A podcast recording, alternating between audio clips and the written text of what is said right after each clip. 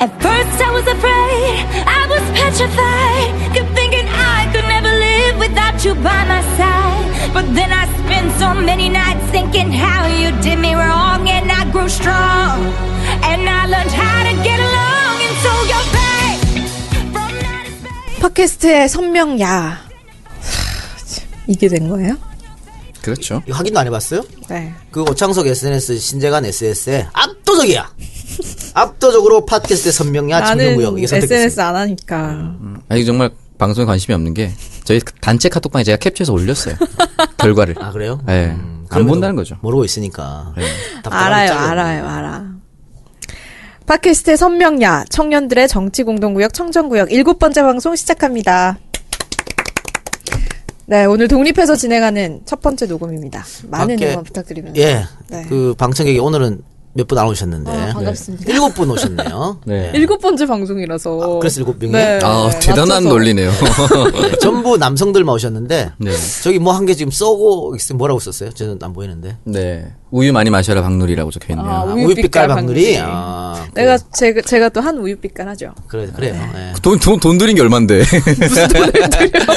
그 정도는 내야지. 돈은 거짓말 하지 않더라고요. 어쨌든 독립한 첫 방송이니까 어, 네. 앞으로 여러분들께서 가열찬 응원 부탁해서 어, 3위 정도 유지합시다. 아, 뭐 어차피 이 1위는 못, 이기- 못 이길 거고 아 이제요 김영민 이 벽이 너무 커 업로드 될 때마다 순위가 바뀌잖아요. 네. 우리 업로드 될때 3위 정도 아. 네. 그, 우리 이거 잘 되면 책 내나요, 우리도? 우리가요? 네. 아, 여기에 책 낼 내용이 아니 있어요? 없어요. 지대도 매학은 그래도 읽으면은- 박누리 유머집. 아니, 됐고요. 읽으면 뭔가 어떤 지식이 쌓이는 게 느껴지는데 우리도 뭘 없어요. 아, 근데 뭐. 우리 재밌잖아, 또 어떻게- 아 그러니까 박누리 인기 있는 예를 들어 뭐 서울시당 이것도 네가 서울시당 부산시당 하니까 재밌지 그거를 텍스트로 써봐 그게 뭔 재미야 서울시당 그뭐 재미냐고 재미없지 만들기 시리즈 되는 거예요, 그렇게. 우리는 재미가 없어요 그래서 최근 안 되고요 아. 근데 어떻게 3위를 하나요? 많이 다운 받아 들여주시면 뭐 아, 가능하지 않을까 예. 저는 청정구역 메인 진행자 박누리입니다. 정말 밑도 끝도 없이. 갑자기. 메인 진행자라는 거 강조를 해줘야 되거든요. 예. 중요하죠 네, 저와 함께 방송할 서브 두 분 소개해드리도록 하겠습니다. 오창석 더민주 디지털 소통본부 부본부장입니다. 네. 아, 이거는 네. 아주 가열차게 밀어붙이네요. 직책이 상당히 길어요 그러니까요. 네. 그렇죠. 디서본 부본 오창석입니다. 디소보 카톡 부본. 프로필 안 보여 이게 너무 길어가지고 잘려서 잘려 점점점, 잘려 나와. 점점점. 예. 아, 카톡에 자랑할 게 없더라고요. 그래서 더불어민주당 디지털 소통본부 부본부장 오창석이라고 써놨습니다. 딱 그자 꽉 찼습니다. 여름에 어떻게 지내세요? 뭐 여름에 사실 제가 지난주에 부산 내려갔다 왔어요. 말로요 그 쉬러 너무 더워가지고 집에 있기에 여자랑? 너무- 어, 여자랑은 안 갔고 간- 집에 가면 우리 어머니 계시죠. 네. 그러니까 부산 가서 이제 여자를 만나는 거예요. 아니 아니 그럼 만나진 않고 저는 혼자 책 쓰고 소개팅했다던데 왜 이래? 내가 다 들었는데 아, 소개팅했다는. 네. 스스로 고백할 수 있는 내가 기회를 줘도 네. 아니 소개팅 하는 게 아, 총각이 소개팅 하는 게뭐 죄예요? 소개팅한 게 나빠요? 그럼요. 아니 소개팅은 어, 다음 주에 할 예정입니다. 아, 아직 안 했습니까? 네. 그럼 소개팅 공식으로 하기 전에 미리 만난 거예요? 할 할 예정. 여자가 벤츠 타고 왔다면서요? 아니 아니 그분 이제 원래 아는 지 자, 아는 지인이고 어. 어, 말 더듬는 거. 진짜 그분 제 지인이고 어 다음 아, 주에 그 그분의 소개로 사람 말고 다른 사람이 다음 소개로. 소개로. 네. 아 그럼 다음 주 또 내려갑니까? 어 다음 주에 또 내려가는데 아, 다음 주에 사실 제가 태어나 처음으로 가족끼리 전주로 여행을 갑니다. 네네. 목금토 이렇게 가족끼리 여행을 갔다 와서 아, 날- 날짜를 말하면 안 되는구나. 그 언젠가 네. 태어나 처음으로. 썸데이. 아. 네, 가족끼리 갑니다. 왜냐면 사실은 그동안 저희 아버지와 제가 엄청난 반목하지 않았습니까? 네. 사이도 안 좋았고. 근데 이제 아버지가 정년퇴직을 하시고 음. 또 선거 전으로 가족끼리 굉장히 돈독해졌습니다. 세상 그 어떤 것보다 아름다운. 저희 덕이죠. 아, 네. 그렇죠. 간디 같은 저희 덕. 네. 그렇죠. 그래서 가족끼리 셀러 어. 바로 전, 전주로 갑니다. 알겠습니다. 어쨌든 가족끼리 간다는 말을 하면서 소개팅 이야기를 내 이제 생각에 소개팅하러 가는 김에 아. 그냥 다 해결하는 거네. 일, 일타쌍피로. 그랬는데 그 가, 이 소개팅 얘기를 하고 싶지 않아서 지금 돌린 거거든요. 네, 그쵸. 우린 다시 끄집어내요. 끄집어내는데 어쨌든 소개팅은 잘 하시고요. 예, 예. 어, 뭐, SNS에, 어, 부산 내려가서 장을 얻어먹고 왔다. 어, 아, 네. 그 그런 벤츠녀가, 아, 네. 벤츠녀가. 아. 네. 마음이 정말 좋은 사람이죠. 네. 그래서 벤츠니라고. 그런데 뭐, 장어를 먹었는데 써먹을 때 없다. 이런 얘기를 했다. 내 몸엔 큰 의미가 아. 없다라고 장어를 먹었지만 네. 내 몸엔 큰 아니, 의미가 뭐 의미 있으려고 먹어요? 당연히 좀 의미가 있으면 좋죠. 무슨 의미? 장어 꼴을- 장어의 장어를 효험 보면. 장어의 장어 효험을 효능을 음. 보면은 의미가 좀 있으면 좋죠 아무래도. 어. 그래, 그, 앞으로 우리가 독립을 했기 때문에. 네. 이런 얘기 막 하세요. 괜찮아. 그렇죠. 아니, 우리가 그런, 어, 너무 야하다, 뭐, 질이 떨어진다, 음. 청정 아, 정치 알바에 기생한다 이런 거 듣기 싫어서 빠져나왔지 않습니까? 음. 그럼요. 그런데 여기까지 따라와서 욕하면 그건 문제가 있지. 그, 그럼 그분도 팬이에요, 사실. 그러면. 안 들으면 네. 되거든요? 선명하게 막 하세요. 예? 네. 선명한 아, 야, 선명야. 이 중의적 의미입니다. 그다음에 메인 진행자를 오창석으로 바꿔야 되지 않을까요? 아. 그럼 안 되죠. 선명 야가 되려면 장석이를 매일 시키면요. 네. 그 야한 말이 안 떠올라요. 이 진행하느라 바빠가지고. 아. 그래서 음, 맞아요. 음. 장석이 서브로 있는 게 낫다. 그런 생각입니다. 예. 항상 서브가 좋죠. 네. 평생 네. 서브로 있길. 네. 음, 평생 서브라. 그리고 사실은 뭐, 녹음하기 전에. 네. 음, 아까도 뭐 이런 얘기를 했지 않습니까? 뭐 어제, 저번 주에 갔다 왔습니다. 이런 얘기 하면서 이제 장어 얘기 나왔는데. 박능현 아나운서 정말, 정말 엄청난 발언을 했거든요. 어, 그럼요. 어, 나 깜짝 놀랐어. 음, 뭐라고 정말 그랬나요? 세상 거의 다산 분들이나 할 수 있는 야한 얘기를 했는데. 정말 그 개쓰레기 같은 예, 말이었어요. 진짜 그랬죠. 네, 그, 그 무슨 발언은 소리세요? 녹음돼 있습니다만 차마 네. 저도 틀어드리지 못할 정도로 첫 회부터 너무 심한 게 아니냐? 너무 심한 말이었어요. 아, 그래서 제가 그건 올리지 않겠습니다. 박누리 이미지를 위해서. 그렇죠. 네. 어쨌든 뭐 아, 진짜. 장어. 이러니까 내가 무슨 말 진짜 한 거 같잖아요. 그래 어쨌든 녹음본은 나한테 있으니까. 조금만 미치겠네, 이상한 짓 하면 정말. 바로 그냥. 우리가 뭐 올리는 10회 특집 때 한번 날리고 이렇게. 네 그리고 저의 출연료를 책임지고 계신 사장님 네. 오창석의 정신적 지주 네. 네, 이동영 작가 나오셨습니다. 걸로. 네, 이 두 사람의 출연료를 책임지고 있습니다. 감사하게 생각하고 있습니다. 네. 말만 하는 것 같은데? 흰머리가 부쩍 늘어나셨어요. 어, 오늘 딱 방송은 들어왔는데 오랜만에 형 옆, 옆머리에 지금 흰머리가 생겨가지고 지금 네. 너무 마음이 짠하네요 진짜. 그래요.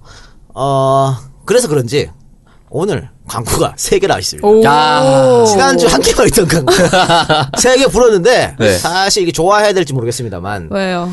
본인하고 관계 없는 회사를 친구 회사예요. 음. 그거를 일부러 자기 돈 내가면서 광고해주는 분도 계시고 야. 필요도 어. 음, 감- 없는데 감동적입니다. 야 니네 너무 안 됐다 해서 또 일부러 광고를 넣어주시는 분도 계시고 뭐 이따 소개하겠습니다만은 네. 네, 여러분들 성원에 힘입어서 예, 푹푹 네, 자라나겠습니다. 열심히 해야겠다는 생각이 드네요. 네, 박나라 아나운서는 뭐 한참 더웠는데 한 주 네. 어떻게 지내셨습니까? 한 주 동안 뭐 그냥 저는 일하면서 저는 일과 집 밖에 모르잖아요. 그렇죠. 그래서 일과 남자친구 집 같은 거. 그거 사실 또 감- 남자친구 집 가면 또 일해야 되거든요. 근데 저 박누라는 때 조금 놀랐던 거는 지금 새벽 방송을 하고 있잖아요 데일리로. 네, 네. 야, 그거 참 어렵고 어렵거든. 그렇죠. 그거를 펑크 안 내고 열심히 한다는 건 네. 대단합니다. 그렇죠. 아니 저는 모든 방송에 펑크를 내지 아. 않습니다. 제대로 돈독이 올랐다. 그렇게 생각할 수가 있는 거죠. 생각보다 많이 벌더라고. 예. 출연료를 좀 대폭 삭감시켜야겠어. 저한테 보내주세요. 힘들어요, 힘들어요. 그러니까. 힘듭니까? 네, 알겠습니다. 그만큼 쓰시기 때문에. 네 파라를 쓰기 때문에. 네, 그래서 이제 저희가 채널을 새로 만들었잖아요. 네. 네. 채널을 만들고 새 방송이 올라가지도 않았는데 게시판에 많은 의견을 보내주셨습니다. 지금 구독자 수가 한 2천 명 됩니다. 네. 어. 아 벌써요. 아무것도 아무 방송도 하지 않았는데. 아 이게 저의 힘인가요?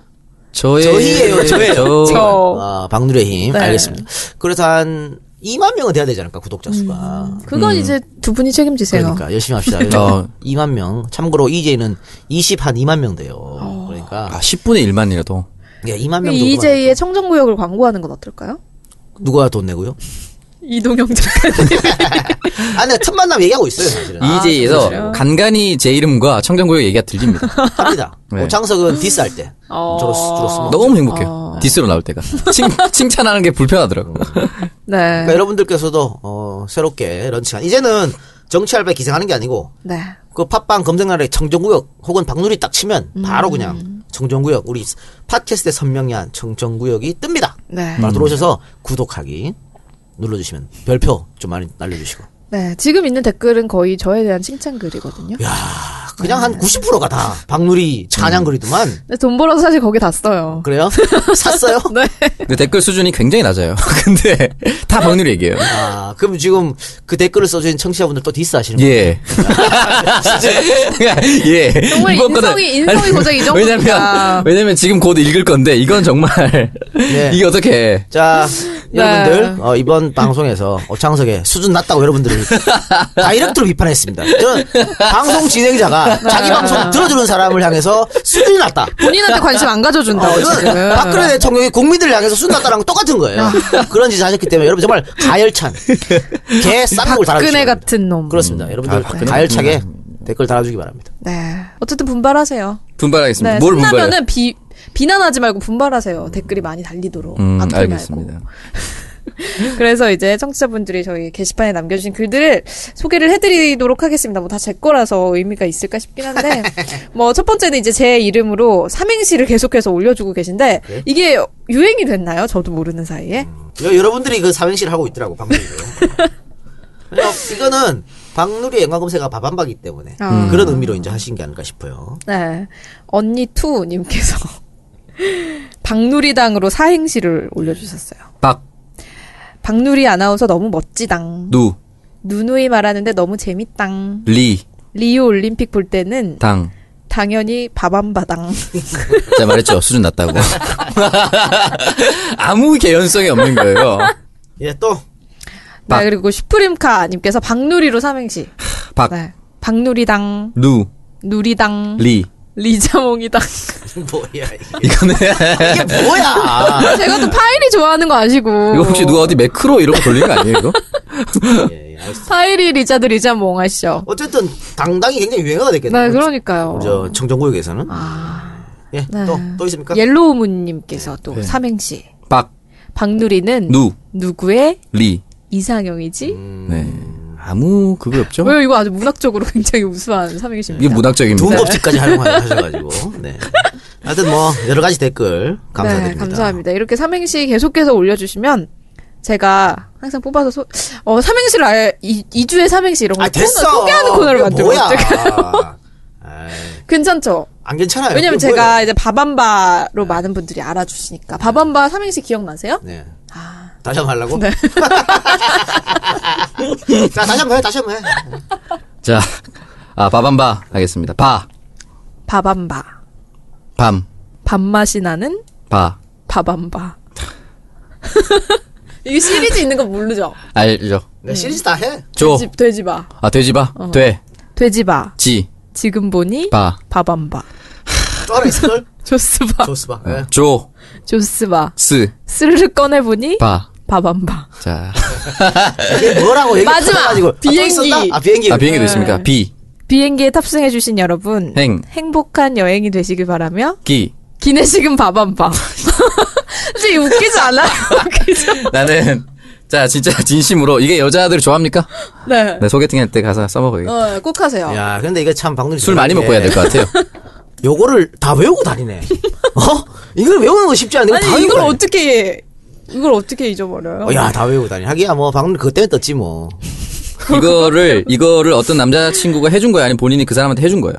아니면 다른 친구한테 들은 거예요? 남자랑 관련 없고 네. 그냥 이게 그때 그 당시에 이삼행시가 유행을 아, 했어요 그랬어요? 네. 알겠습니다. 음. 자, 네, 여기서 대충 끊고요. 또 하나. 의견 네, 어. 소개해주세요. 오창석 네, 제가 읽어드리겠습니다. 화가 난다 아이디님께서 자 이런 조금 아쉬운 점은 오창성님이 여성 청취자들에게도 어필할 수 있는 모습을 보여주면 박누리님과 같이 흥에게 큰 도움이 될 것 같은데 가능할 것 같은데 좀 아쉽네요라고 어, 여성 어떤 청취자들에게 걸- 전혀 어필 못 한다는 어. 얘기지. 음, 눈꽃만큼도 없다는 거죠. 그렇죠. 그게 아쉽네요. 사실 제 매력은 보이지 않는 곳에 있기 때문에 참 아쉽습니다. 네. 그렇다고 뭐 목소리를 매번 가다듬어서 할 수도 없는 거고 근데 그것도 말이 안 되는 게요. 뭐 저는 보이나? 그래도 저는 여성, 여성 팬들 많잖아요. 음. 그렇죠. 나 결혼 안 했을 때 안가에 그득그득 여성 팬들이었어. 그렇죠. 그거 확인하고 나서 떨어졌다는 소문이. 뭘 확인해 네? 뭘 확인해 뭘까요? 방금 또 이상한 생각 했어. 어, 뭘까요? 물어봐면 대답을 하셔야죠. 좋아요, 선명이야. 잘하고 있습니다. 네 오창석의 보이지 않는 매력 기대가 되네요 예. 뭐가 기대돼요? 자, 보여줄 일이 없어요. 하나만 더 소개해드리면요. 네. 이건 공식 메일로 온 의견입니다. 어. 아, 청정, 청정구역이 아니겠지. 정치알바 메일로 오셨겠죠? 예. 네네. 김연아님께서 청정구역 숨어있는 청취자입니다. 좀 밀려서 듣다가 이제 6회 시작하려는 중입니다. 5회에서 박누리 아나운서 도당 발언에 같이 빵 터지는 사람이에요. 예전에 바밤바 발언 때는 뭐야 저게 이랬는데 어느새 중독돼서 같이 빵 터지네요 이제. 저는 원래 이 작가 오빠 팬이라 EJ만 미친 듯이 듣고 또 듣는 사람인데 아, 이분 여성분이네요. 예. 네.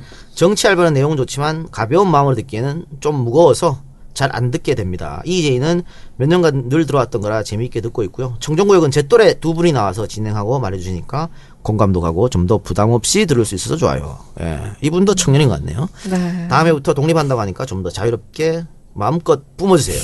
자유롭게 마음껏 야한 얘기 하라는 얘기입니다. 그렇죠. 아니 감사합니다. 재미를이라고 지금 뒤에 붙여주셨잖아요. 여기 크가 있잖아요. 크, 크가 막 많은 걸 함, 함축하고 있다니까. 네. 그리고 이작고 오빠 툭 까고 놓고 재벌 구매해서 재밌게 잘 읽었습니다. 아주 훌륭한 책입니다만. 이거는 오빠가 개인적으로 지금 한 첨부한 듯한 느낌이 갑자기 나는 거 나네요. 아니에요? 날씨 더운데 건강 조심하고요. 세 분 덕에 너무 잘 듣고 있습니다. 청정구역 EJ 이작가 오빠 화이팅입니다. 네. 이분 저랑 동갑인 것 같네요. 왜요? 메일 주소가 86이 들어가 있어요. 아 그렇네요. 어. 네. 86년생 화이팅 하시고. 자 그러면은 이번 주 선물은 이분이네. 아, 책 홍보를 해주신. 어, 이분이죠. 뭐 박누리당 이렇게 줄, 줄 순 없잖아. 사실 이런 줄 수 없죠. 음, 근데 이제 게시판 대부분 보시면 당이라고 지금 붙이는 게 유행이 됐어요 유행이 지금 있으니까, 게시판에서. 네. 네. 어쨌든 김연아님께서는 그 보내주신 메일로 다시 한번 주소하고 전화번호를 보내주시면 두가루고 제발 구매했다는데 그니까요. 또 드릴게요. 선물 주세요. 예. 아, 뭘 떠드려요. 그럼 어떻게? 해? 없는 책을 줘야지. 이분 뭐 내 팬이라 와주테이 박쥐도 읽었고 다 읽었다. 이분 다 그러니까. 읽으셨을 것 다- 같은데. 예, 다른 거 그럼 좀- 이분 말고 다른 분을 뽑아서 드리는 건 어떨까요? 아, 왜 이분 죽이고 싶다는데 왜 그래. 그럼 화가 난다 지금 드려요.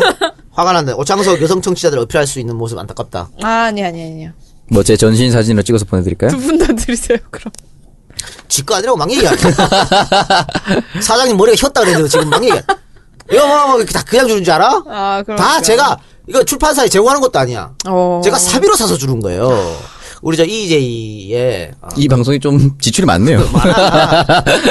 그 EJ 애청자 권민성 군이라고 있어. 이번에 네. 골든벨 올린 친구. 오. 그 친구가 KBS에서 어디 술집에서? 칠판에다가 뭘 또 술집이야? 넌 진짜 술, 네가 술이야야. 야, 뭔 말인가 했어. 고등학생이 술집에서 골든벨 울리냐? 아 정말 수준이야 같으냐고. 역시 이명박 뽑은 이명박이 골든벨 그러니까요. 올리고 그랬다면서요. 근데 KBS 칠판에 이 박사 이 작가 이재를 썼어요. 근데 그 친구 골든벨 올렸더라고. 이야. 그래서 내가 연락하면 어. 대단하다. 책을 준다 그랬더니 찾아왔어. 아, 그래서 정말요? 그 친구한테 제가 책 다섯 권을 선물했거든요. 오. 이거 다 내가 수- 돈 주고 사서 보내준 거야. 아이, 그냥 준게 아니에요. 음. 그분 주소 보내주면 제 책도 보내드릴게요.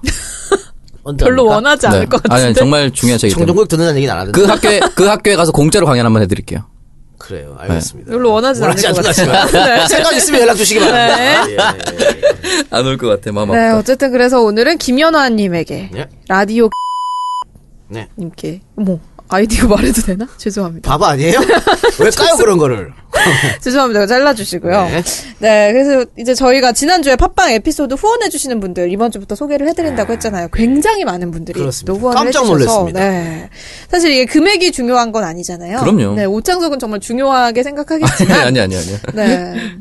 어쨌든 그래서 금액 상관없이 후원해주신 모든 분들 닉네임을 소개해드리도록 하겠습니다. 오부분 소개 좀 해주시죠. 읽기 싫다는 거죠? 예. 자, 정치 알바 채널. 히카83님, 심플가아님, R3315님, 웅이1219님, 해피777님, ENGII님, 그리고 신규 청정구역 채널에 후원해주신 분들입니다. 사랑해요 초아님, 가는비, 더불어 다같이님, 언제까지 할 거야. 야, 약간, 푸푸루밍님, 그리고 타이거 XXXX님, JKS님, 동네 친구님, 예선후 Y E S U N H O 님 물롱님 M U L O N G 님 감사합니다. 고맙습니다. 네, 예. 고맙습니다. 제가 네. 이분들께서 보내주신 어떤 성원 네. 계산을 좀 해보니까요. 네.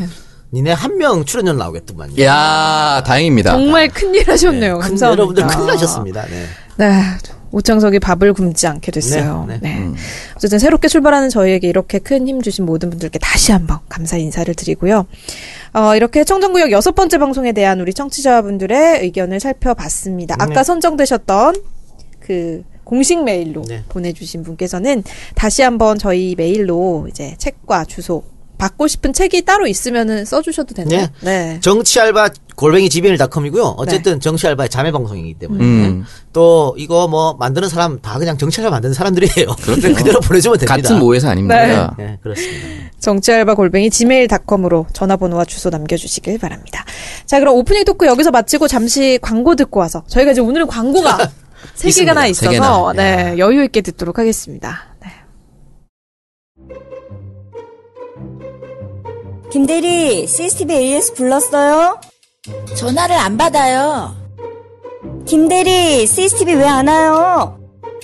AS 불렀는데 안 와요.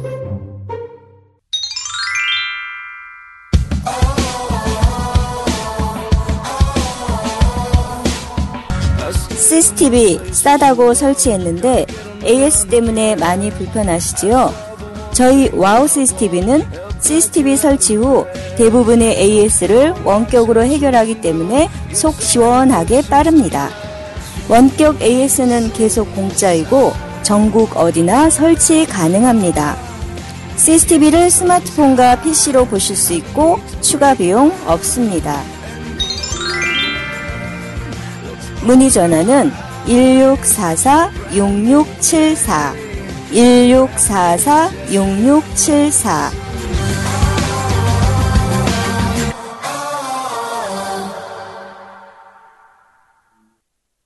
네, 광고 듣고 왔습니다. 오늘 광고는 어떤 광고인가요? 자세히 오늘 소개해 광고는 네. 와우 CCTV입니다. 어, 네. 주시죠. CCTV. CCTV 광고죠. 네. 네. CCTV 광고의 광고인데 네네. 어, 아까 이제 방송 전에 네. 또 박누리 아나운서 개드립을 아. CCTV 광고 들어왔다니까 중국 CCTV가요? 네. 네. 중국 CCTV에서 우리한테 광고를 왜 해요? 공산당 생각을 해보란 말이야. 공산당 국영 방송이 네, 그러니까. 우리 팟캐스트에 보내면은 우리는 그 타격이 있지 사격이 아닙니까? 아, 나 정말 기가 막혀가지고 아니 타격이고 뭐고 오면 내가 해줄게 틀어줄게 아니 근데 중국 CCTV에서 우리를 어떻게 하냐고 그렇죠. 사실 이 엄중한 한중 관계 속에서 답답합니다 진짜 예. 아, 좀 뭔가 한중 관계가 좋아지길 바라는 마음에서. 아, 그런 마음에서 네. 그런 말을 하신 거예요? 네. 알겠습니다 정말 와우하네요. 네. 어쨌든 이 광고는 지난주에 저희 후원을 해주신 동네 친구님이 음. 직접 자기 친구분을 회사를 본인 회사가 아니야 네, 설득해서 본인 돈으로 광고 후원을 아, 네. 설득해서 설득을 해서 본인 본인 돈으로요? 네. 어쨌든 기존의 CCTV를 사용하시던 분들이 바꾸시게 되면요. 네. 음, 다섯 배 좋은 풀 HD 화질로 업그레이드 된다고 합니다. 이 CCTV는. 천 원짜리, 만 원짜리 화폐가 구분이 가능할 정도로 선명성이 있고요. 그리고 움직이는 물체가 있으면 자동으로 저장이 된다고 합니다. 그리고 스마트폰과 컴퓨터로 바로바로 확인할 수 있어서 편리하다고 합니다. 그리고 원격 AS는 공짜고 매장을 여러 개 운영하시는 분들은 통합 관리가 가능하다고 합니다. 요즘 일시불. 네, CCTV는 뭐 필수품이에요 네. 특히 매장 하시는 분 그럼요. 어, 우리 뭐 안 가는 뭐 훔쳐갈 게 없으니까 뭐 상관없습니다. 네. 술 있잖아요, 술. 술 저거 다 훔쳐가봐야 10만 원도 안 돼요. 아, 그래요? 안타깝습니다. 일시불 2년 할부, 3년 할부 모두 가능하다고 하고요. 문의 전화는 1644-6674. 어. 1644-6677, 6674입니다. 와우 CCTV. 번호를 죄송합니다. 제일 중요한 게 보는데 지금 뭐 하는 거야? 그러니까요. 어. 네, 1644-6674입니다. 무이자 할부 되나요? 네. 아, 무이자 할부 그런 건 안 나와 있습니다.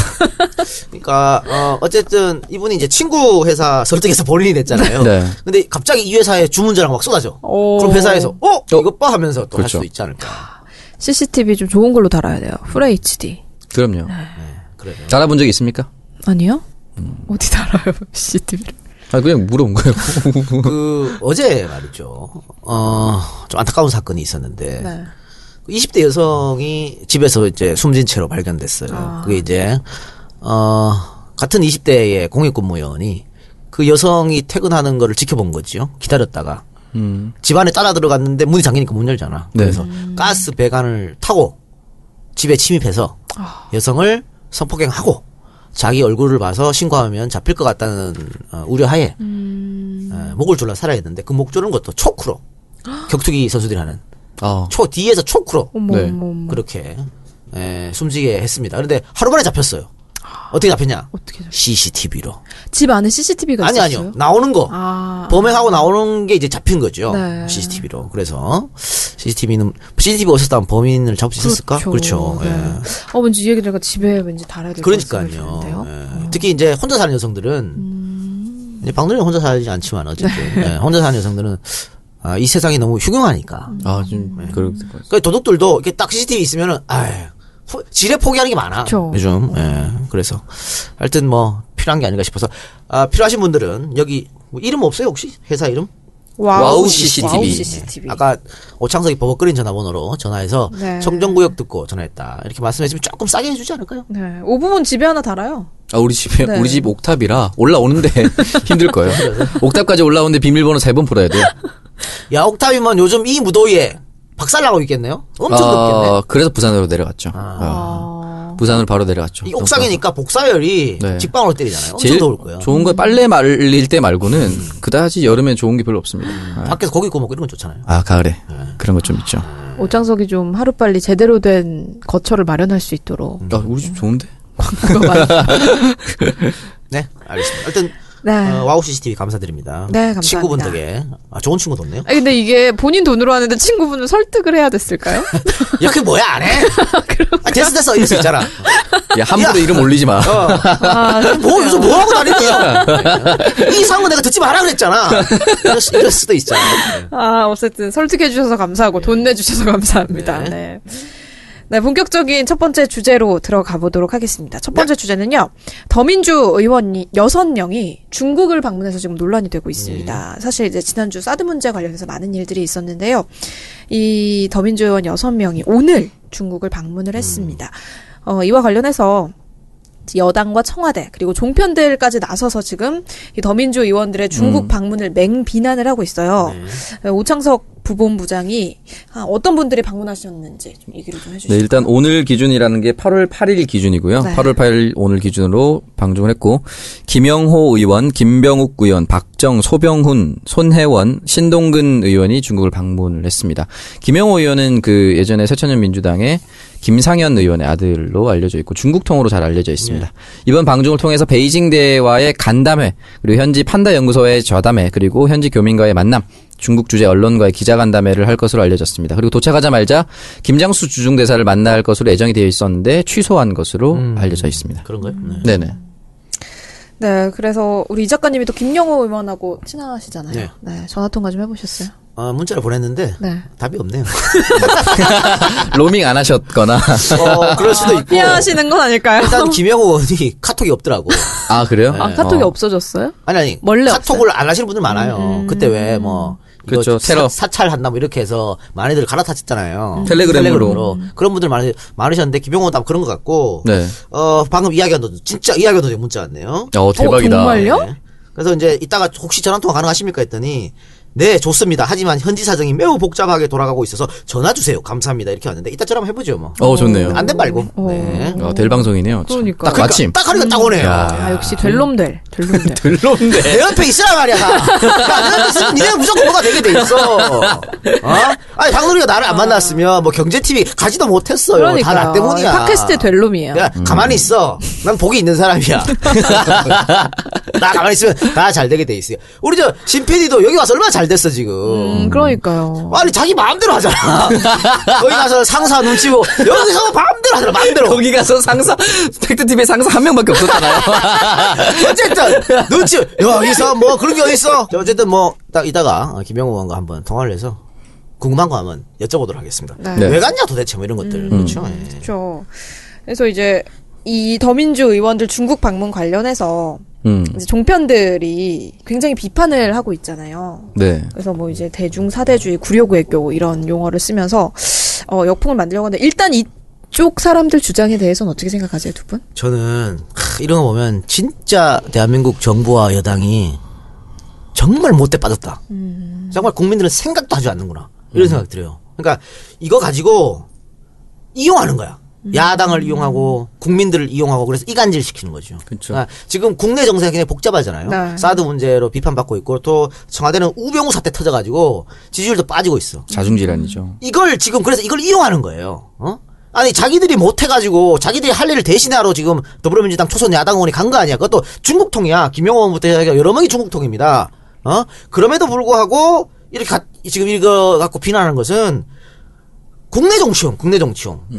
그래서 무슨 뭐 4대 외교를 한다 이렇게 하면서 지금 종편이랑 더불어 가서 막 욕하잖아요. 그러니까 국민들의 어떤 우병우 사태 관심도 돌리고 사드를 를 이제 반대 여론이 좀 높아지니까 그걸 무마시키기 위해서 야당 정치니까 국민들 이간질 하려는 아주 못된 작동입니다. 이 지랄을 어떻게 하고 있냐.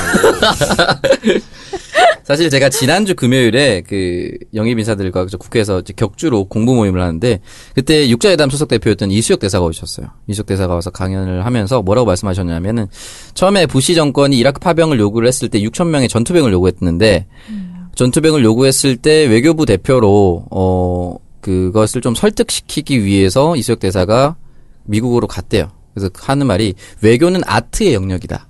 똑같은 말도 다르게 표현을 하고 똑같은 누가 보기에는 똑같은 결과지만 내용을 싹 바꿀 수 있는 게 외교다. 그게 아트의 영역이고 결정적인데 자기가 가서 6천 명의 절, 절반인 3천 명을 요구하고 그러니까 명분을 세워주고 미국에 대신에 우리는 전투병이 아닌 비전투병인 그 다산부대나 동의부대라는 그 치료하는 의무부대를 보냈지 않습니까? 그렇게 해서 불가능할 것처럼 보였던 것을 우리는 실리도 챙기고 명분도 챙기는 것으로 바꿀 수 있었다. 그렇게 대- 본다면 이번 초선의 방문은 어떻게 보면은 어떻게 하나라도 지푸라기라도 잡는 심정으로 뭔가를 하려는 노력이기 때문에 좋게 봐야 된다. 그리고 아직 어떤 결과도 나오지도 않았고 그 사람들이 무슨 말 할지도 않았는데 가기 전부터 뭐라 한다는 것 자체가 말이 안 된다. 라고 얘기를 했었죠. 아니 그리고 지금 우리 정부가 나서가지고 중국 보고 뭐라 하면 중국이 듣겠어요? 안 듣죠. 대화 자체가 안 되는 거야 지금. 어? 그리고 오히려 우리가 막 중국에서 어떤 항해 오를 때 당할 수밖에 없어. 그럼 그게 구조 외교고 등신 외교고 사대 외교예요.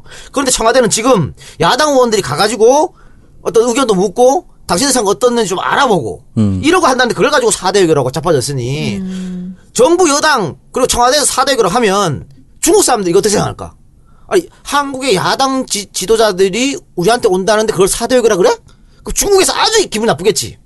그래서 중국 언론들이 청와대에서 사대 외교라 썼다고 지금 기사를 쓰고 있어요.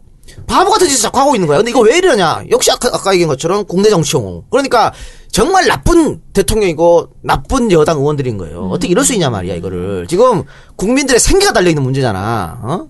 그런데 이러고 있어. 국익이 아니라 그 자기 신의 정권과 여당에 대한 이 권익 그것만 생각을 하는 거죠. 그러니까 국익이란 게 도대체 도- 뭡니까? 우리 지금 청와대에서 여러 말 나오니까 국익을 생각해서 가면 안 된다는 거야. 국익을 생각해서 가야지. 그렇죠. 네, 이들은 국익을 위해서 입 다물고 있어야 되는 거야. 그러니까 이제 본인들이 어떻게 보면 역으로 이용을 당하고 있는 거예요. 아. 그러면 왜 국익 얘기하면서 못 가게 해? 국익 얘기하면서 못 가게 하는 거는 오히려 국익을 해치고 그런 짓이다. 그래서 이렇게 말하면 진짜 못, 못돼 빠져버린 거예요. 빌미를 주게 된 거죠. 그리고 이석 대사께서 하신 말씀 중에 그게 좀 와닿던데 강대국은 허언을 하지 않는다라고 말씀하셨거든요. 그러니까 중국이 어느 정도의 보복을 할 것이다라고 얘기했으면 어느 정도는 보복이라고 느껴질 만큼의 어떤 액션을 취할 거라는 거죠. 그러면 그거라도 막기 위해서 분명히 뭐라도 해야 되는 상황인 거고 야당은 국익을 위해서 갈 수밖에 없고 가야 하는 게 당연한 거죠. 그들의 임무가 그런 거니까 역할이 그런 거고. 중국 속담에 그런 말이 있어요. 예, 남자의 복수는 늦어도 상관없다. 언제든지 하면 된다는 거야. 그러니까 당장이 아니더라도 여러 음. 채널을 통해서 다양한 루트를 통해서 오랜 시간을 곁들여서 할 수도 있단 말이죠. 우리가 지금 그 중국에 의존하는 경제가 얼마나 큰데 지금 이런 식으로 합니까? 그렇죠. 다고 미국이 보호하사 우리를 해줘? 안 아니죠. 해주잖아. 이번에 말이에요. 철강에 대한 관세 반덤핑이 갖고 미국에서 엄청 때렸어 우리 철강을. 아니 사드 문제로 이렇게 저기 갔- 갔다가 중국한테 욕 얻어먹으면서 저렇게 했는데 일부 미국이 하는 짓은 관세 때리는 짓이야. 이 뭐 하는 짓입니까 이게? 더 웃긴 거는 왜 관세를 그렇게 쟤들이 이게 덤핑이다 덤핑이다 하면서 관세를 때렸냐면 한국의 전기료가 너무 싸다는 거지 공장 전기료가 음. 그래서 그 돈을 이용해서 싸게 우리한테 줬다 그래서 덤핑이라는 거거든 이따가 전기세 얘기 네네 나오죠. 나오죠. 그때 자세하게 좀 말씀드리겠습니다. 이거 전기세도 너무 잘못된 거야. 응? 우리도 지금 안가에 스- 여기 손님들 올 때만 틀고요. 음. 틀지를 못해. 우리도 여기 바로 위에 옥상이잖아요. 엄청 덥거든. 음. 우리 직원들이 땀을 뻘뻘 흘리면서 일합니다. 그런데 누진대세 나올까 봐 겁나가지고 어. 그런 상황에서 우리 재율이가 더워서 에- 에어컨을 못 쓰고 제 우리 꿈나라 베개 베고 잠은 잘 자나요? 꿈날에 이거 하면서 삽니다. 반짝반짝하면서. 아무튼 네. 아 그 중국의 지금 뭐 최근에 나오는 기사들 중에 뭐 연예인 명단 돌고 있는데 그런 사실 굉장히 작은 부분이고요. 산업적인 부분에서 타격을 줄 수도 있다는 거고 시진핑이 가만히 있지 않을 것이다라는 게 정설로 통하고 있는 게 시진핑이 덩샤오핑 이후에 가장 큰 그 주석으로서 역할을 하려고 하고 그 사람의 목표가 2020년까지 샤오캉 사회라고 하는 소복지 사회를 만든 거고 2020년 이후에는 다툼 사회라고 해서 복지가 부강한 인민이 모두 잘 사는 나라를 꿈꾸고 있다는 말이죠. 근데 그런 거에서 뭔가 위세를 떨치려고 하는 상황에 지도력에 금이 가면은 사실은 다른 혼선이 많이 생기거든요. 국내 정치에서 중국 국내 정치에서 중국 전문가예요? 아 그 책에서 읽은 겁니다. 오랜만에 많이 알고 책에 읽은 있어, 거. 장석이. 오랜만에 책에서 읽은 걸 말씀드리면 어쨌든 그래서 분명히 그 지도력에 금이 갔기 때문에 내부 흔들기도 있을 것이고 시진핑이 그것을 덮기 위해서 분명히 무언가를 할 거다라고 추측하시는 분들이 많죠. 그리고 지금 뭐 이 더민주의 중국 방문에 대해서 반대하는 종편의 논리 보면 네. 뭐 그런 거죠.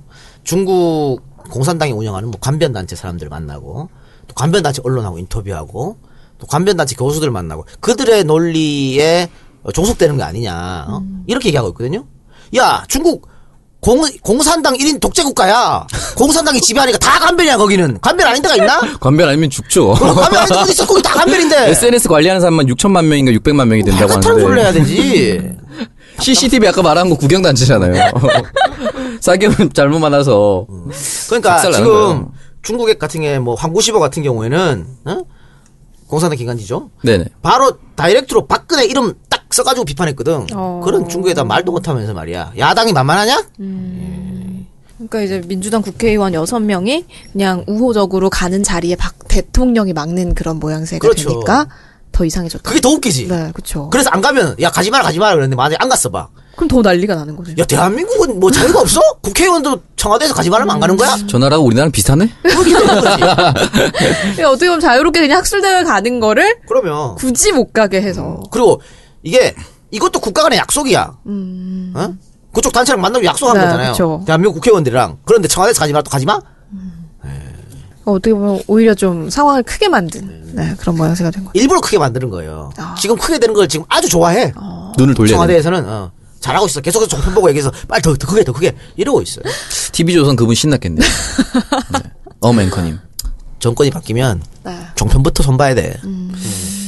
V4 벤데타란 영화 아시죠? 네.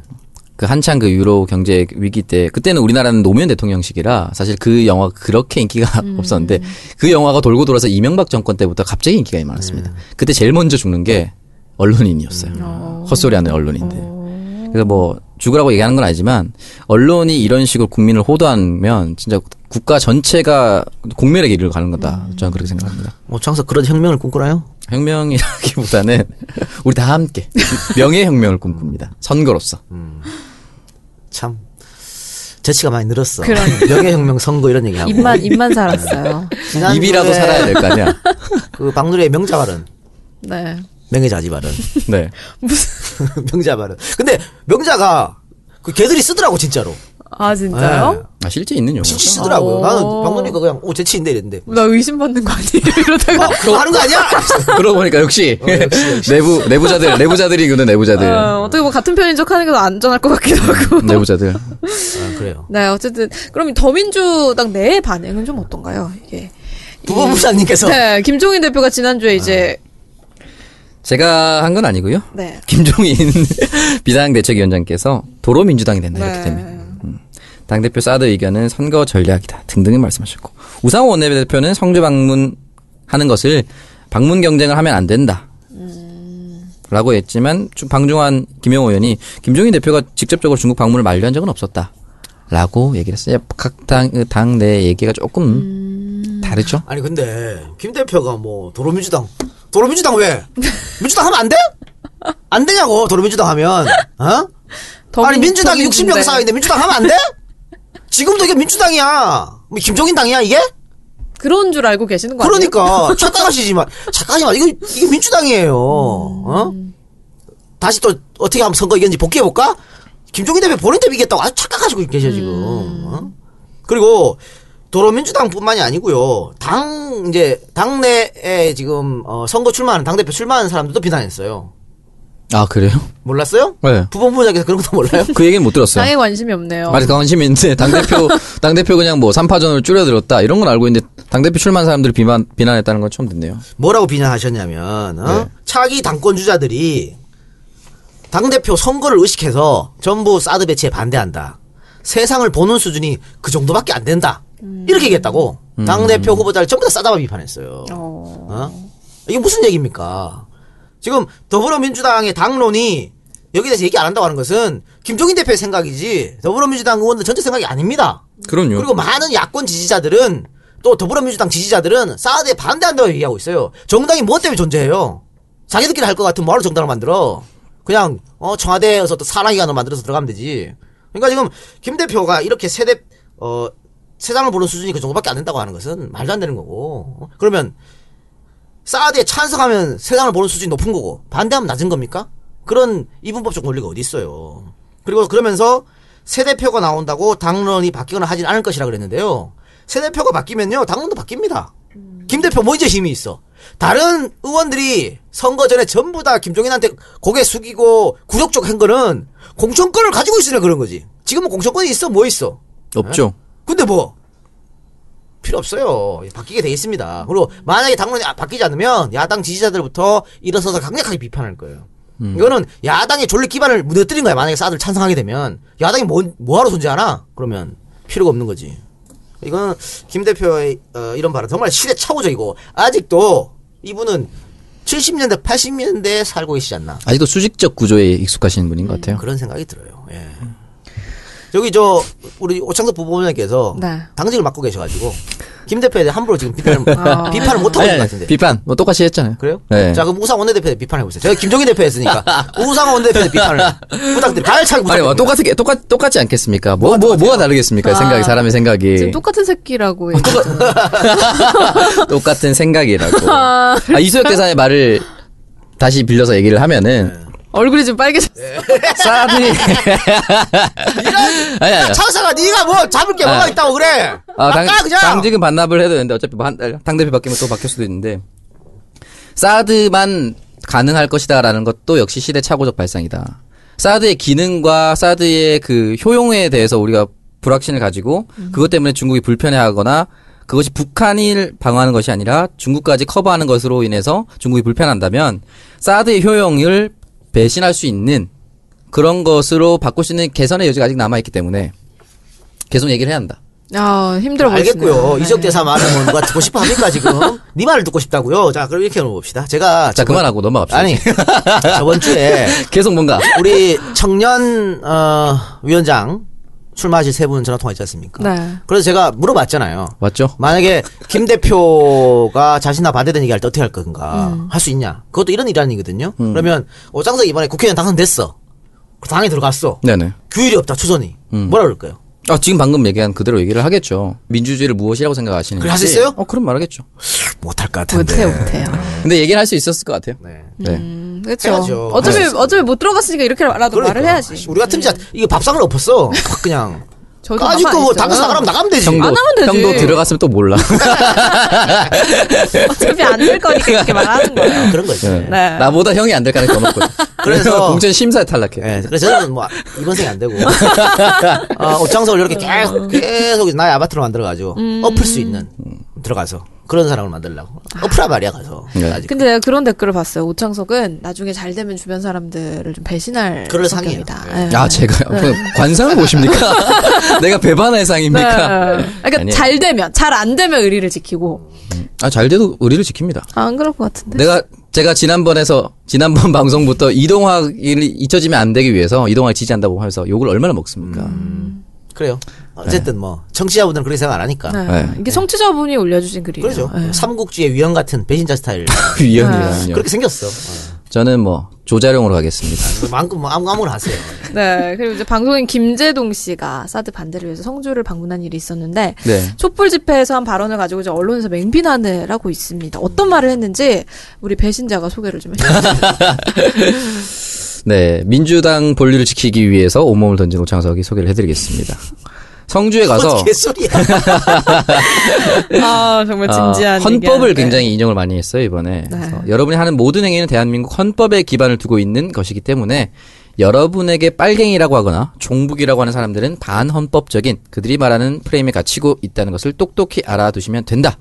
여러분들이 기죽을 필요 없다라고 얘기를 하셨습니다. 음. 그리고 외부 세력 개입에 대해서는 성주 군민 등등 모든 사람이 대통령 어, 대한민국 국민이지만 지금 성주에서 외부 세력은 오로지 사드 하나밖에 없다.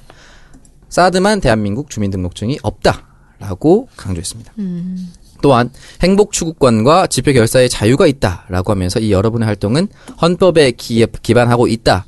라고 이야기를 했습니다. 그리고 성주에 사드 배치가 안 된다면 대안을 제시하라고 했고, 하지만 그런 대안을 제시하라고 공무원들에게 월급을 주는 것이다. 라고 따끔하게 지적을 하셨죠. 음. 여기까지가 발언. 근데 이 발언에 대해서 음, 새누리당 하태경 의원 네. 그 부산이죠 예, 하태경 의원이 이 사람이 배신자야 이 진정한 배신자죠. 레알 음. 네. 부산 배신자. 사람들은 약간 배신 스타일. 아니야, 부산 사람이 아니라 이 사람이 배신자. 네. 레알 빨갱이였죠. 네. 어. 레알 빨갱이인데 완전 저로 확 갔어. 해운대 을. 네. 네. 이 양반이 에, 성주 방문 김재동 대통령도 외부 세력 이렇게 말했는데 방송 진행 금지시켜야 된다고. 어, 여기도 반헌법적 얘기를 하고 있습니다. 그러게요. 음. 이게 말이 되는 소리입니까? 네. 그러니까 같은 당의 당 대표 나온다고 하는 이정현 같은 인간이랑 똑같은 인간이야. 응? 그쵸, 개입하는 KBS 거죠. 전화해가지고 방송 음. 어쩌고저쩌고. 그러니까 그런 인간들이 모여있는 곳이 바로 새누리예요. JTBC에 전화해서 그대여 그거 하- 나오지 말라고 또 얘기하겠네요. 아, 그러니까 이뭔 짓이 그러니까 갓 역시 당이라고 하는 것은 음, 같은 너무 수준의 찌질한 거 사람들이 아니에요? 그런 얘기 뭐 하는 짓입니까? 그리고 이, 사- 이 사람이 김재동 대통령도 외부 세력을 했다 그랬는데 김재동이 대통령도 외부 세력을 했, 했던 의미가 있잖아. 왜 그런지 그럼요. 전혀 지금 이해를 못 하고 있는 거야. 어? 음. 새누리당에서 청와대에서 계속 외부 세력 개입, 종편에서 외부 세력 개입 어쩌고저쩌고 하니까 그렇게 따지면 성주에 안사는 대통령 외부 세력이지. 그럼요. 라고 하는 거야. 그러니까 모든 대한민국의 5천만, 6천만 국민은 외부 세력이 될 수 없다는 거죠, 성주에. 그럼요. 그런 의미로 한 건데 멍청하게 무슨 대통령도 외부 세력 요즘은 대한민국 대통령을 외국인으로 뽑습니까? 이런 말이 어떻게 나오냐고. 야. 이 정도밖에 안 되는 사람을 왜 뽑아 부산 시민들 왜 뽑아줬어요? 해운대 시민들 왜 뽑아줬을까요? 오창성이 떨어뜨리고 말이야. 그렇죠. 네. 아, 유영민 사장님 정말 안타깝네요. 그 유영민 후보가 됐었어야 되는데. 네, 유영민 사장님이 41% 받았습니다. 어. 정의당 후보랑 단일화가 됐으면 사실 이길 수 있는 퍼센트였어요. 음. 정말 그런 경제 전문가가 에, 부산 지역의 국회의원이 돼야 부산 지역도 발전합니다. 네. 정말 깨어 있는 사람이거든. 정말 안타깝습니다. 그런데 이런 배신자한테 지다니. 뭐 다음 총선이 또 있으니까요. 아, 네, 그럼요. 그러네요. 어쨌든 뭐 그런 결국은 이제 성주에 사는 사람이 아닌 주민등록 주소지가 성주가 아닌 사람을 외부인으로 규정을 한다면 네. 대통령도 성주 사람이 아니고 총리도 성주 사람이 아니다라는 그 부분을 발췌 인용해서 자기 입맛대로 요리를 한 거죠. 아니 그거는 초등학생도 아는 수준에 가지고 발췌를 해도 이따구로 발췌를 해. 네, 그런 대로 특화된 사람이죠. 어떻게 보면 답답하네요. 그런 사람도 있어. 요 지역마다 강원에 뭐 누구 누구, 뭐 대구에 누구 누구 이런 사람 특화된 사람 몇 명 있어요.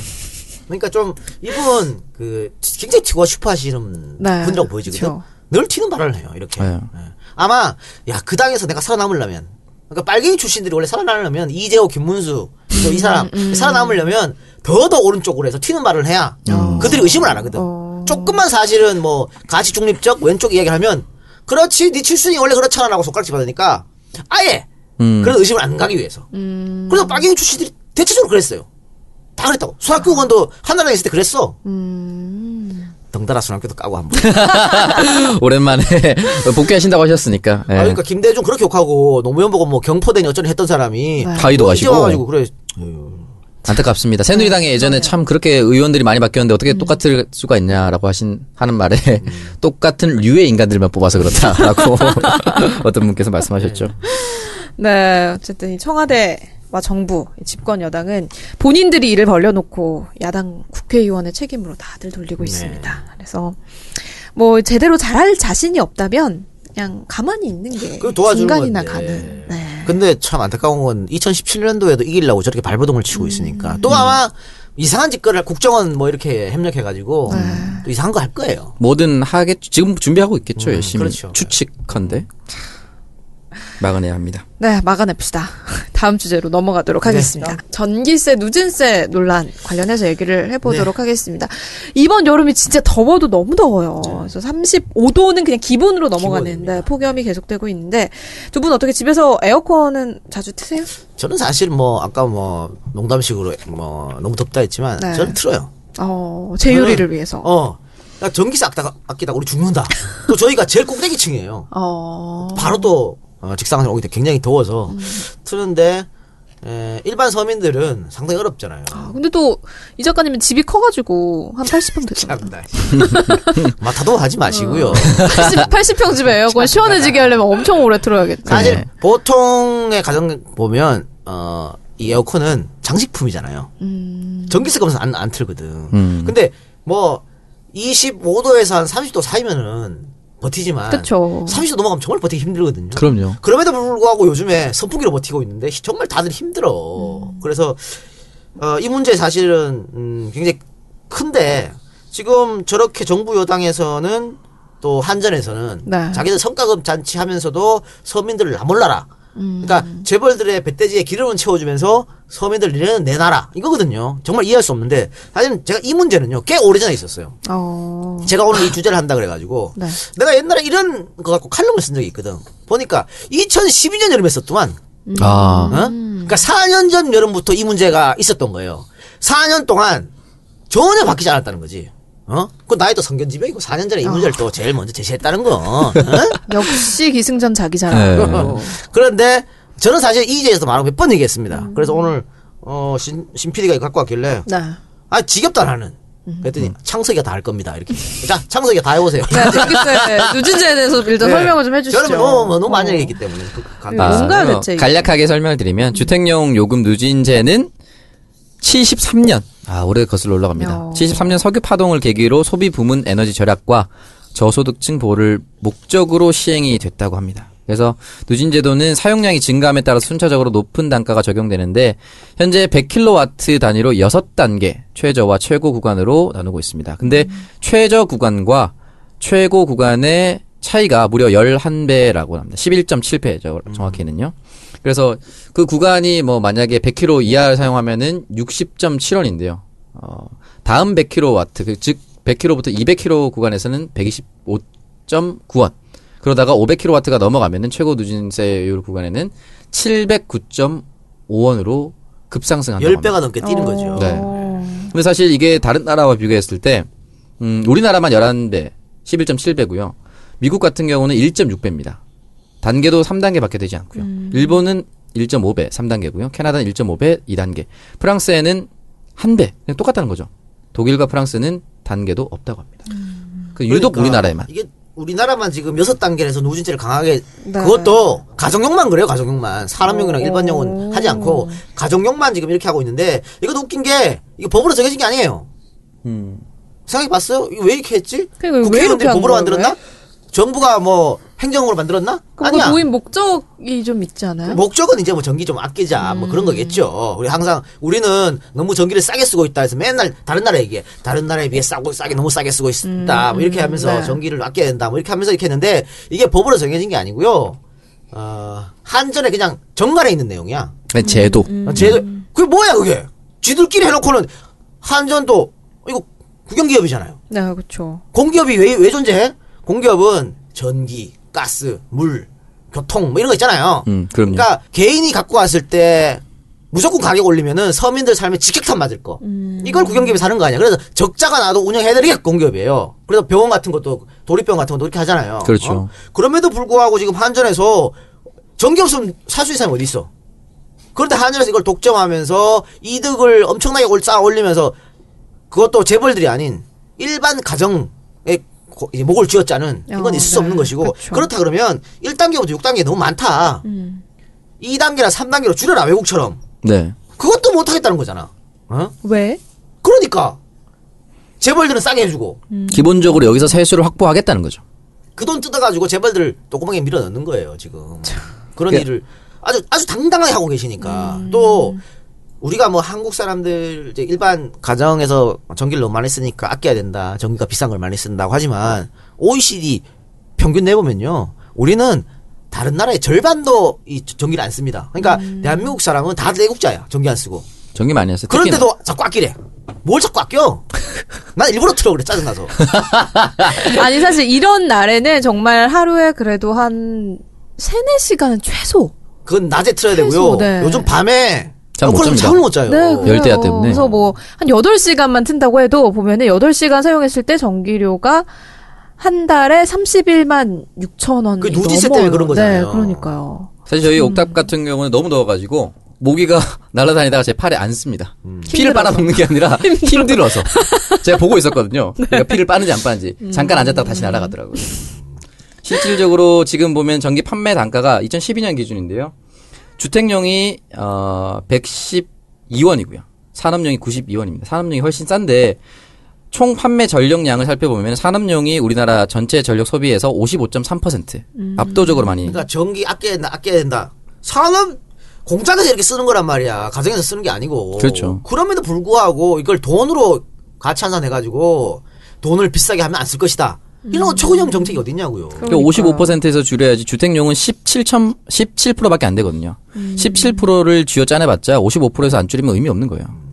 그래서 전기세 싸게 해줘갖고 아까 얘기했던 어? 덤핑이나 하고 말이야. 그렇죠. 어? 전기세 싸게 해줬으니까 그돈 아껴가지고 이런 거 아니에요. 원래 이 공장용 전기세, 사람용 전기세 싸게 해준 거는 산업 발전하라고. 그래야 기업이 이득 많으면 고용 창출하고 개발, 투자 개발하러 한 거거든. 네. 네. 그런데 그 돈 다 자기들 입마에 포켓한 거 아니야. 그게 지금 몇십 년 동안 이어져온 거예요. 이걸 왜 못 고치냔 말이에요, 이거를. 저희 최근 또 박주민 의원 다시 한번 발의를 했기 때문에 좀 잘 통과가 됐으면 좋겠습니다. 네, 이건 정말 간절하네요. 네. 이게 그럼요. 지금 집단 소송까지 급증하고 있는 상황이라고 합니다. 음. 지금 하고 네, 있죠. 네. 노무현 대통령 사위께서 지금 하고 있는데 왜 그러냐면 아까 얘기한 대로 이거 법으로 규정된 것도 아니기 때문에 그런 거야. 음. 왜 자기들 마음으로 그러면서 자기들은 어 3천억 정도, 3천억 정도를 직원들, 임직원들 성과으로 줬어요. 작년에 음. 어. 이런 쓰레기 같은 것들이 어디 있어? 어. 좀 이렇게 어, 그래서 아, 한전을 어처구니가 없는 정기요금 체계를 갖춰놓고 그래서 한전을 시대적장이라고 하는 거 아니에요? 안 어떻게- 잘리고. 한전 다니는 사람이 사기자면 사귈까요? 음, 사귀어야죠. 네. 그렇습니다. 마- 많이 왔더라고. 내 친구 아, 많이 중에 와닿아요? 한명 있는데, 아, 어. 많이 왔 좋더라고. 연봉 어느 정도 돼요? 이따가 끝나고 얘기해드리겠습니다. 아. 음. 많이 연봉과 무관하게 일단 무조건 유지가 되고, 어, 그 다음에 망하지 않는 아, 데서 끝나고 나서 또 한전 마피아처럼 또 딴 데로 이동하고 막 그러더라고요. 수자원 용사 이런 건 사실 비리가 너무 심합니다. 그러니까 아. 니들 성과도 자체하지 말고 아니 더워가지고 지금 어 목줄 탄 사람이 한두 명이란 말이야 음. 그런 사람들 위해서 이걸 해- 해야 되지 진짜 안- 좀 내부 계획, 공무원 내부 계획을 진짜 해야 된다고 느끼는 게 제가 오늘도 KTX 타고 올라오면서 느꼈던 김천 구미점 지났을 때 한전 사옥 보시면은 정말 초호화 청사입니다. 어. 그렇게 지을 필요가 있을 정도로 정말 초호화 청사고 LH, 한전, 수자원공사 등등이 다 초호화 공사를 해서 거기에 들어가는 돈을 결국은 이 주택용에서 빨아먹어서 만든 거 아니에요. 그러니까 자기들만 챙기고 그쵸. 또 눈치는 기업한테 보고 그러니까 주인이 누구인가를 빠르게 알아야죠. 그렇습니다. 그래서 이제 원래 취지와 목적이 이제 현실과 맞지 않다고 음. 이제 그런 목소리가 높을 때는 빠르게 이제 현실에 맞게 좀 고쳐서 적용을 해야 되는데도 계속해서 이제 마이웨이를 하고 있어요. 그래서 대한민국 모든 행정부처에 정말 무능 바이러스가 만연히 있는 것 같은데 참 이거를 누구도 고치려고 하지 않는다는 게 가장 큰 문제가 아닐까 싶고 좀 빨리 정신을 차려야 되지 않을까 싶습니다. 네. 예, 그렇습니다. 네. 그리고 한전 다니시는 분은 개인적으로 정치 알바 골뱅이 지메일닷컴. 네. 유부남 연락해도 돼요? 아이 가정 파탄 아 내지 이거 않아요. 저는. 한정해 주세요 네? 총각들 한정해 주세요 아 그쵸 당연하죠. 여자친구 있는 총각도 연락해도 돼요? 아 여자친구 있는 건 괜찮습니다. 아 그래요? 역시 음. 어, 결정 나지 않았기 때문에. 아직. 박누리 아나운서의 주특기죠 예. 네. 여자친구 있는 사람 뺏기 무슨 주특기? 어쨌든 법적 싱글이면 가능하다는 거. 네네. 네. 갔다 온 사람 어때요? 돌싱 어, 그건 그 사람도 법적 싱글이죠. 그렇죠. 알겠습니다 네. 어쨌든 그래서 두 번째 얘기도 이렇게 나눠봤고요. 일부 마지막 순서 이제 광고 듣고 와서 오창 속의 동병상련 이어가도록 하겠습니다. 광고가 중간에 있어 좀 쉬기도 하고 좋네요 목이 아파서 그러니까요. 네.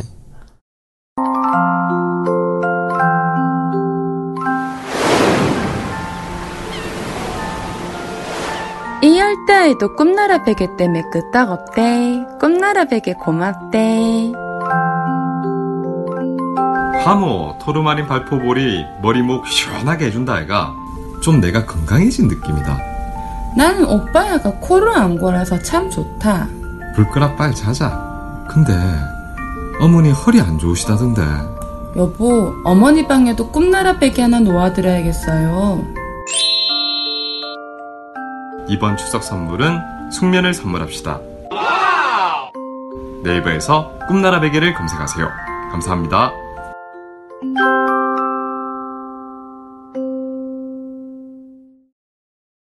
네, 꿈나라 베개 광고 듣고 왔습니다. 저희가 지난 방송에서 광고 없다고 막 노래 노래를 불렀더니 이게 다 좀 저희가 불쌍해서 보내주신 네, 분들 그렇습니다. 거의 약간 적선하신 거죠.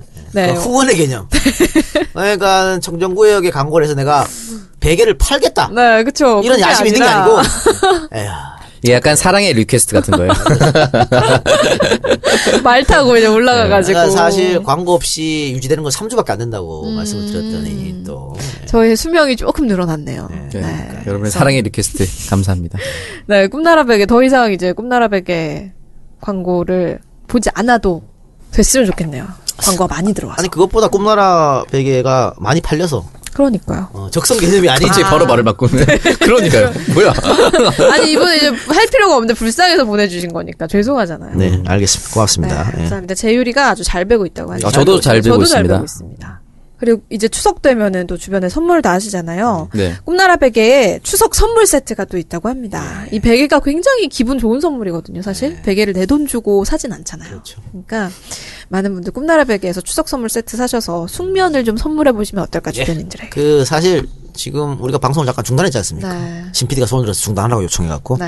그래서 나는 뭐 중간에 뭐 김영우한테 전화 왔나 뭐 아니면 석고가 터졌나 이런 생각을 했는데 그 꿈나라 베개 선물용 소개해달라고 예. 중요한 거죠. 깜짝 놀랐네요. 음. 네. 아, 중요하죠. 네. 아, 중요한 거죠. 왜냐면 어 이 방송의 제작비가 네. 니네들 출연료만 있는 게 아니고 PD로도 있기 때문에 아. 안 쓰게 한 아. 거예요. 예. 그래서 예. 소개해드렸습니다. 강아지를 또 두 마리나 키우셔서 우리 신피디님. 사료가 많이 들어가죠. 네, 사료값 사료가 아, 많이 들어갔죠. 사료 많이 들어가요. 네, 사료 많이 어, 들어갔죠. 많이 들어가요. 음. 네, 그래서 이제 꿈나라 베개 추석 선물 세트 많이 네. 구매해 주시고요. 오창석의 동병상련 코너 시작해 보도록 하겠습니다.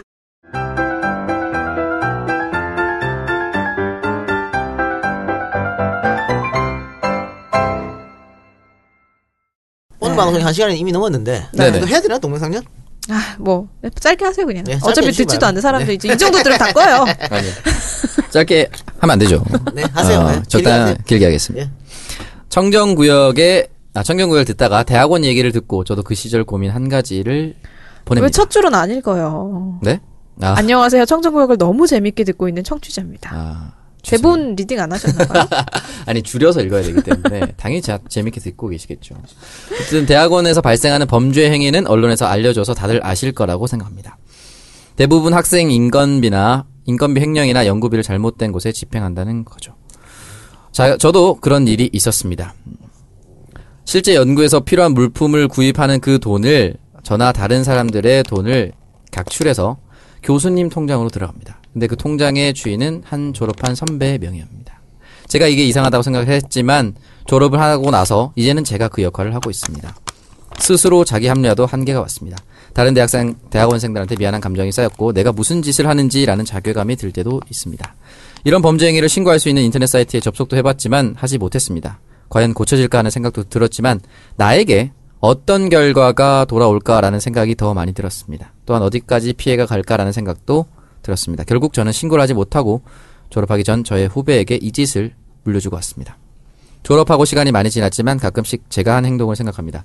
지금이라도 신고를 해야 하나라고 생각을 하고 있고요. 아님 눈을 감고 아무 문제 없이 지내는 게 좋은 건지 하고요. 이런 문제를 만나게 되면 저는 어떻게 해야 될까요? 긴 사연을 읽어주셔서 감사합니다. 늘 세 분 응원합니다. 라고 말씀해 주셨습니다. 어, 그러니까 이게 어떻게 보면 좀 삥 뜯는 건가요? 그렇죠. 그런 개념인 건가요? 전형적인 나쁜 관행이죠. 아, 이렇게 관행이라는 이름으로 이렇게 하고 있죠. 네. 그래 아마 전국 대학원에서 다 이렇게 하고 있을 겁니다. 그러니까 이거를 학문의 전당이라고 하는 학교에서 이루어진다는 게 그리고 애들을 가르치는 교수가 이걸 주도적으로 한다는 거. 네. 그리고 더 문제는 교수들이 이 문제에 대해서 심각하게 생각하지 않아요. 그냥 당연히. 어 당연히 뭐 어. 그게 문제야. 그래. 자기들이 늘 누리던 지위이기 때문에. 근데 그 사람이 뭐 그 학생 신분, 대학원 신분 뭐 이럴 때도 조교 신분일 때도 그렇게 당했을 거예요. 이건 너무나 당연한 거죠. 처음부터 이렇게 잘못. 생각하는 거야. 어? 그러니까 누군가는 여기에 문제 제기를 하고 아, 그동안 있었죠. 있었는데 이 잘못된 관여 관행이 끊어지지 않는 거. 굉장히 참 이거 참 어떻게 해야 될까요? 예, 답답하네요. 근데 이분 같은 경우에는 어, 본인이 굉장히 갈등이 있다 그랬잖아. 이걸 네, 고발할까 말까. 그렇죠. 근데 고발하면 불이익 받죠. 음. 너무 음. 거의 당연한 거 아니야? 100% 불이익받죠. 100% 120% 불이익이에요. 그러니까 내부 고발자가 되면 이제 불이익이야. 고통을 그죠 감수를 음. 해야 되는. 대한민국은 내부 고발자를 보호해주지 않아요. 네, 전혀 보호해주지 않아요. 네. 그 사람만 이상한 사람 만들어요. 관련 법을 개정했습니다만 네. 개정해도 전혀 현실랑 맞지 않아. 그래 결국은 내부 고발은 왕따가 당하거나 옷을 벗어야 되는. 그러니까 이분도 굉장히 본인이 본인의 양심에 비춰서 이거는 가만히 있으면 안 되는 음. 거였지만 네. 또 현실적으로 자신이 몇 년간 노력한 학문이 또 물거품이 될 수 있잖아요. 음, 그쵸. 그러니까 이분한테는 화살을 못 돌릴 것 같습니다. 왜 너 가만히 있었어? 라고 말은 못하고, 다만, 내부 고발을 하시는 분들한테 우리가 용기를 주고, 박수를 치고, 앞으로 법으로 보호할 수 있는 그런 장치를 마련하기 위해 노력해야 되는 거죠. 사실은, 내부 고발자들 때문에 세상이 많이 바뀌었거든요. 그쵸. 예전에, 이지문 중이라고, 군, 음, 투표. 군 투표의 부정비리를 고발한 분이 계십니다. 결국은 이등병 불명예 제대했는데 그분이 아니 군대에서 다 짜고 친다 무조건 1번 찍으라 그런다 그 내부 고발이 없었다면 지금도 아마 저도 대통령 선거 때 1번 찍고 군대에서 그랬을 수도 있어요. 근데 그 내부 고발로 세상이 바뀐 거 아니겠습니까? 또 이문옥 감사관의 내부 고발도 있었고 여러 가지 그러니까 내부 고발이 세상을 바꿉니다. 황우석 사태 때도 내부 고발자가 있었지 않습니까? 그렇죠. 근데 우리는 봐요.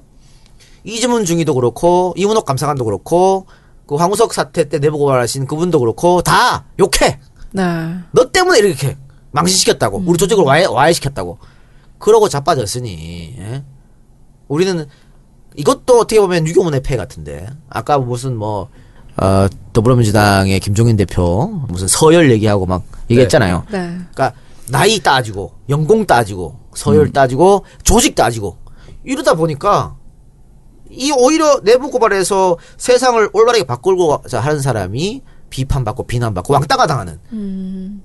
이런 어처구니없는 일이 벌어지는 거죠. 그러니까 사실 뭐 두, 이분께서도 마지막에 제가 또 이런 문제를 만나게 되면 저는 어떻게 해야 할까요?라고 질문을 해주셨는데 두 분은 이런 상황에서 어떻게 하시겠어요? 그 내부 고발까지는 아니고 한 번 반발했다가 음. 어, 학점 테러를 당한 적이 한 번 있는데 어. 저는 그 학교 다닐 때 그 모 수업을 들었는데 그 교수님이 그 대학교 수준에 맞지 않는 빈칸 채워넣기 뭐 과로 메우기 이런 네, 네. 문제를 냈단 말이죠. 그래서 오. 제가 교수님한테 찾아가서 이런 문제는 대학교 수준이 아니지 않습니까? 라고 따졌다가 음. 전체가 A 플러스 받는 과목에서 혼자 B플 받았습니다. 전 100% 보복을 받는다는 걸 느꼈고 그러네요. 아, 잘 안 바뀌어요, 진짜. 이게 근데 분명히 보, 복이 옵니다. 그렇죠. 음. 그러니까 문화가 바뀌어야 되는 거예요, 사실은. 그렇죠. 근데 음. 저 같은 경우는 그 군대 있을 때 부조리 불합리 예, 네. 음. 많이 겪었죠. 그때 바로바로 우린 고발 조치해서 다 아, 시정했어요. 정말요? 예. 근데 군대는 그래든 말든 시간 지나면 제대잖아요. 네. 근데 여기는 달라. 학계에서 생매장 나올 수도 있어요. 음. 그러네요. 그러니까 자기 어떤 가정 생활이 파트날 수도 있어요. 경제적으로 궁핍해지니까. 음. 아, 그렇죠. 그렇죠? 뭐 자기가 오랫동안 했던 게 다 물거품 될 수도 있잖아. 음. 학교에서 왕따를 당하면. 그렇기 때문에 내가 만약에 이분 같았으면 저도 못했을 것 같아요. 음. 그래서 이분은 본인이 했던 일에 대해서 부끄러워할 필요 없습니다. 다음 이렇게 생각만 했다는 것도 대단한 거고요. 어. 이런 사실 내가 지금 하고 있는 게 부끄러운 일이다. 그렇게 생각하는 분들이 많아지면 세상이 좀 바뀌겠죠. 네. 야, 이거 너무 당연한 거지. 이게 아니고. 그리고 이분이 지금은 힘이 없지만 정말 나중에 대학원 졸업해서 자기가 원하던 교수 타이틀 딴다든 뭐 하면 그때는 야, 우리 연구실에서 이런 거 하지 마. 아, 그렇죠. 라고 할 어. 수 있는 거 아니에요. 멋있다. 그렇죠. 네. 그러니까 이런 또 이분이 또 그 갑에 올라가면 또 안 그럴 수도 있지 않을까? 더 어. 막 심하게 갑자기 그러니까요. 이렇게 그러진 않- 생각하는 사람 그렇진 다 않- 그렇진 잡아내고 막. 않겠죠. 그러니까 이분부터 만약에 그렇게 가갖고 우리 하지 말자 그러면 그 옆 연구실, 옆 연구실. 아 그쪽에 그래? 이렇게 하면서 또 바뀌고 그래서 더 좋은 사회가 되지 않을까. 비록 음. 우리는 이렇게 살지만 우리 아래 세대는 이렇게 살면 안 되는 걸 생각해서 본인은 이 불합리하게 당했지만 본인의 뒷세대는 안 그렇게. 예, 조금씩 바뀌는 거 아니겠어요? 예. 부끄러 그렇죠. 부끄러운 마음이 있어야 되는데 사실 이와 지금 계속 검색을 해봤는데 안 나오는데 이와 같은 대학원 비리를 소설로 쓴 분이 있어요. 소설로 쓰고 공개를 하고 어 자기 이제 결국 실명을 밝히고 이제 활동을 하기 시작했는데 슬픈 대학원생들의 초상인가요? 아 그래요? 네. 잘 모르겠어요. 오늘이 진짜 맞아요? 야, 네, 대단하네요. 맞아요. 확실한 거예요? 고려대학교 대학원 다니는 염동규 씨께서. 어, 그래요. 그 내용을 쓰셨는데 네. 그 결국은 대학원에 대한 온갖 비리나 잘못된 부조리를 말하, 말하고 만천하에 알렸지만 돌아오는 건 주변 사람들이 야 다 알고 있는데 너만 그렇게 그렇게 쓰면 우리가 뭐가 되냐 음. 그러니까 나는 오히려- 그게 문제라니까. 어 지탄을 받았다라고 얘기를 하더라고요. 네. 어, 되게 마음 아픈 거예요 진짜. 자기야 뭐 여기 이제 안가에도 비리가 많잖아 많이 있을 거라고 봐요. 근데 아, 비리가 있습니까? 우리 직원이 한 분이 말대로 오픈한다. 그러면은 또 우리 식구들 나머지가 다 왕따 시킬지도 모르잖아. 이런 식 이러면서. 예. 그러니까요. 이제 뭐 뒤에서 어, 우리 사무국장 고개를 끄덕끄덕거리고 있습니다. 그렇지. 서로 서로 폭탄 하나씩 입에 물고 있는 거. 그렇죠. 그럴 가능성이 농후해요. 예. 아무튼 안타깝습니다. 힘내시기 바랍니다. 네, 힘내세요. 이런 수호지심을 가지고 있다는 것만으로도 조금 저- 정화될 수 있는 여지가 있다라고 저는 나는 네, 생각합니다. 이분 대단한 분이세요. 박수, 네. 박수 받아야 돼요. 본인 네. 일에 부끄러워하지 마세요. 예. 네. 그냥 한전 직원 만나지 만나러 가지 말고 이런 분을 만나라 말이야. 이렇게 양심 있고 이렇게 어? 네, 그래서 꼭 이분은 한전 연구원 한전 취직하신 거 아니에요, 이분? 아니겠죠? 네. 네, 그래서 오늘도 오창석의 동병상련 이렇게 씁쓸한 주제로 얘기를 나눠봤습니다. 1부 여기서 마치고요. 내일 또 2부에서 저희는 더 다양한 이야기와 재미있는 주제로 찾아오도록 하겠습니다. 아 근데 정말 동병상련이네. 네, 우리 젊은 그러게요. 음. 애들이 이 대학교뿐만이 아니라 여러 곳에서 불합리 이 부당한 걸 당할 거 아니에요. 그죠? 엄청 많이 당하죠. 구체적인 건 다르겠지만 이야기는 그러니까 그래서 여학생한테는 다음 지도는 모텔에서 받는 게 어떠냐. 오! 뭐 이런 음. 식으로. 왜 미친놈이? 어떤 오, 어디서? 얘기를 하는 대학교에서요. 쓰레기네 진짜로. 뭐 어쨌든 인분 먹인 교수 사건도 그렇죠, 있었죠. 있었죠, 있었죠. 어, 그런 일이 굉장히 비일비재하다고 해서 뭐 10년 동안 논문 대피를 했다든지. 그러니까 사실 그 뭐 학생 혹- 자기가 가르치는 여학생 혹은 뭐 여자 조교한테 뭐 모텔에서 어쩌고저쩌고 하자 네. 이런 것들을 어, 고발해서 밝혀지면 음. 다시는 학계에 발을 못 붙이도록 우리 대학에서만 잘리는 게 아니고 그렇죠. 모든 학교에서 발을 못 붙이도록 만들어야 되는데 지금 그게 안 돼요. 음. 그게 안 되니까 이런 것들이 막 생기거든. 그래서 이것도 법으로 할 수 있는 거 만약에 그런 일 벌어졌다 혹은 이런 부조리 벌어졌다 그러면 영구히 학교에서 퇴출 학교에서 퇴출시키는 이런 법안이 있으면 겁나서 못 할 거 아니야. 그렇죠. 사실 대학이라는 건 정말 가장 합리적이고 가장 깨끗해야 되는 곳이잖아요. 그렇죠. 아니 방돌이 그 그런데. 대본에 없는 얘기 할 때 더 똑똑한 것 같아. 음, 신피디님이 주신 자료에 다 있어요. 그래요? 신피디님의 자료를 좀 존중해. 신피디님 자료를 참고하니까 방송이 굉장히 풍성해지잖아요. 그래요. 그렇죠? 우리는 자료를 안 보기 때문에. 나만 열심히 봐. 예, 예. 그래. 네, 어쨌든 그래서 이런 갑질의 극한이 정말 일어나고 있다는 게 속상하고 어쨌든 이분께서 꼭 사회를 좀 바꿔주셨으면 좋겠네요. 저희 우리- 우리가 바꿔야죠. 음. 청정구역을- 청정구역을 듣는 분이라면 이제 이분께서 열심히 연구하시고 노력하셔서 교수가 되면 그렇지 않을까요? 네. 지금부터 중국에 있는 김영호 의원과 전화 인터뷰를 하겠습니다. 네, 그, 좀 전에 예고해드린 대로 지금 중국에 계신 김영호 의원을 직접 연결해서, 오, 예. 네. 아, 미친 듯한 섭외력 아니에요? 예. 그러니까요. 바로 전화 통화 한번 해보겠습니다. 자, 김영호 의원님 나와 계십니까? 네, 김영호 특파원입니다. 네, 지금 어디 계세요? 여기 베이징이죠. 베이징.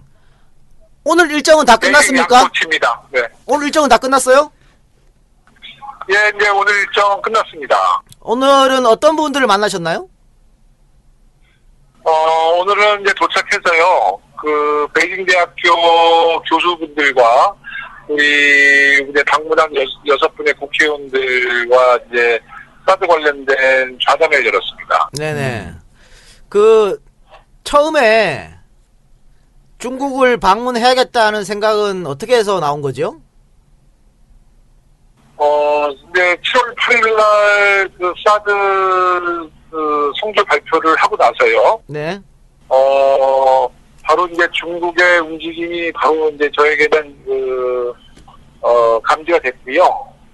어, 제가 일단은 그 북경대가 저희 목요기 때문에, 어, 북경대 학자로, 학자로, 학자들로부터 앞으로의 한중 변화에 대해서 한번, 어, 예측을 좀 하고 해보겠다는 생각으로 일단 좌담회를 제가 제자- 제안을 했었어요. 예. 네. 그래서 이제 우리 북경대 교수들께서 어, 한번 방문을 해서 어, 학자들의 의견을 들어보기로 했는데 이제 한국 측에서는 단국대학교 김진호 교수가 주제 발표를 하기로 했고요. 중국 측에는 이제 교수들이 이제 주제 발표를 하기로 해서 자담회가 그래서 이제 어, 약속이 잡힌 거죠. 음, 지금 청와대와 새누리당에서 중국 방문과 관련해서 아주 맹비난을 하고 있거든요. 알고 있습니다. 예. 그 청와대와 새누리당에서 저렇게 나오는 이유는 뭐라고 생각하세요? 저는 이제 뭐 프레임 정치를 하는 거가 아닌가 봐요. 예. 제가 좀 제일 아쉬운, 아, 안타깝게 생각하는 것은, 어, 사실 이, 그냥 북경대학교 좌담회라는 작은, 어떻게 보면 학술 좌담회를, 음.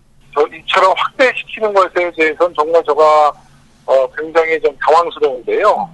어, 발단은 이제 정진석 원내대표가 중국 방문에 대해서 4대 외교를 운운하고, 또 새누리당 의원이 뭐 출국금지 자체를 운운하니까, 어, 중국의 매체들은 이제 이것을 정치적으로 이용하기 아주 좋은 소재가 된 거죠. 네. 야당 국회의원들이 외교 채널을 하나의 어, 일환으로 중국을 출국하려는데 정부가 좀 가로막는 그런 모양새가 나오니까 이제 중국 매체에서 바로 황구시보에서 이거를 일면 톱으로 쓰게 된 겁니다. 네. 음. 어, 그, 이제 일면 톱으로 쓰니까 이제 우리 또 한국 언론이 그것에 대한 반응을 했고요.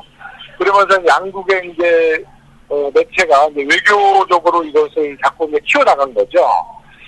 그러다가 이제 어저께 박근혜 아니 홍보 수석께서 그 청와대 홍보 수석께서 그 우리 여섯 명의 국회의원 방중을 좀저어 만류하는 듯한 어, 그 저이 같은 이제 청와대 입장이 표명되면서 이 문제가 이제 굉장히 확대된 겁니다.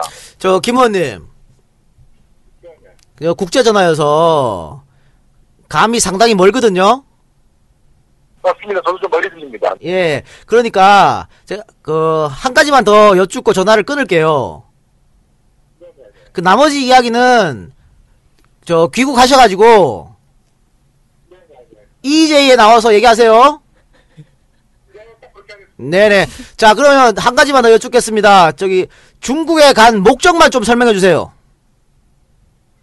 어, 이제 목적은 이제 중국의 제재가 시작됐다고 저는 이제 그 나름대로 중국에서 제가 중국을 잘 이해하는 사람이 제재가 시작됐다고 보는데요.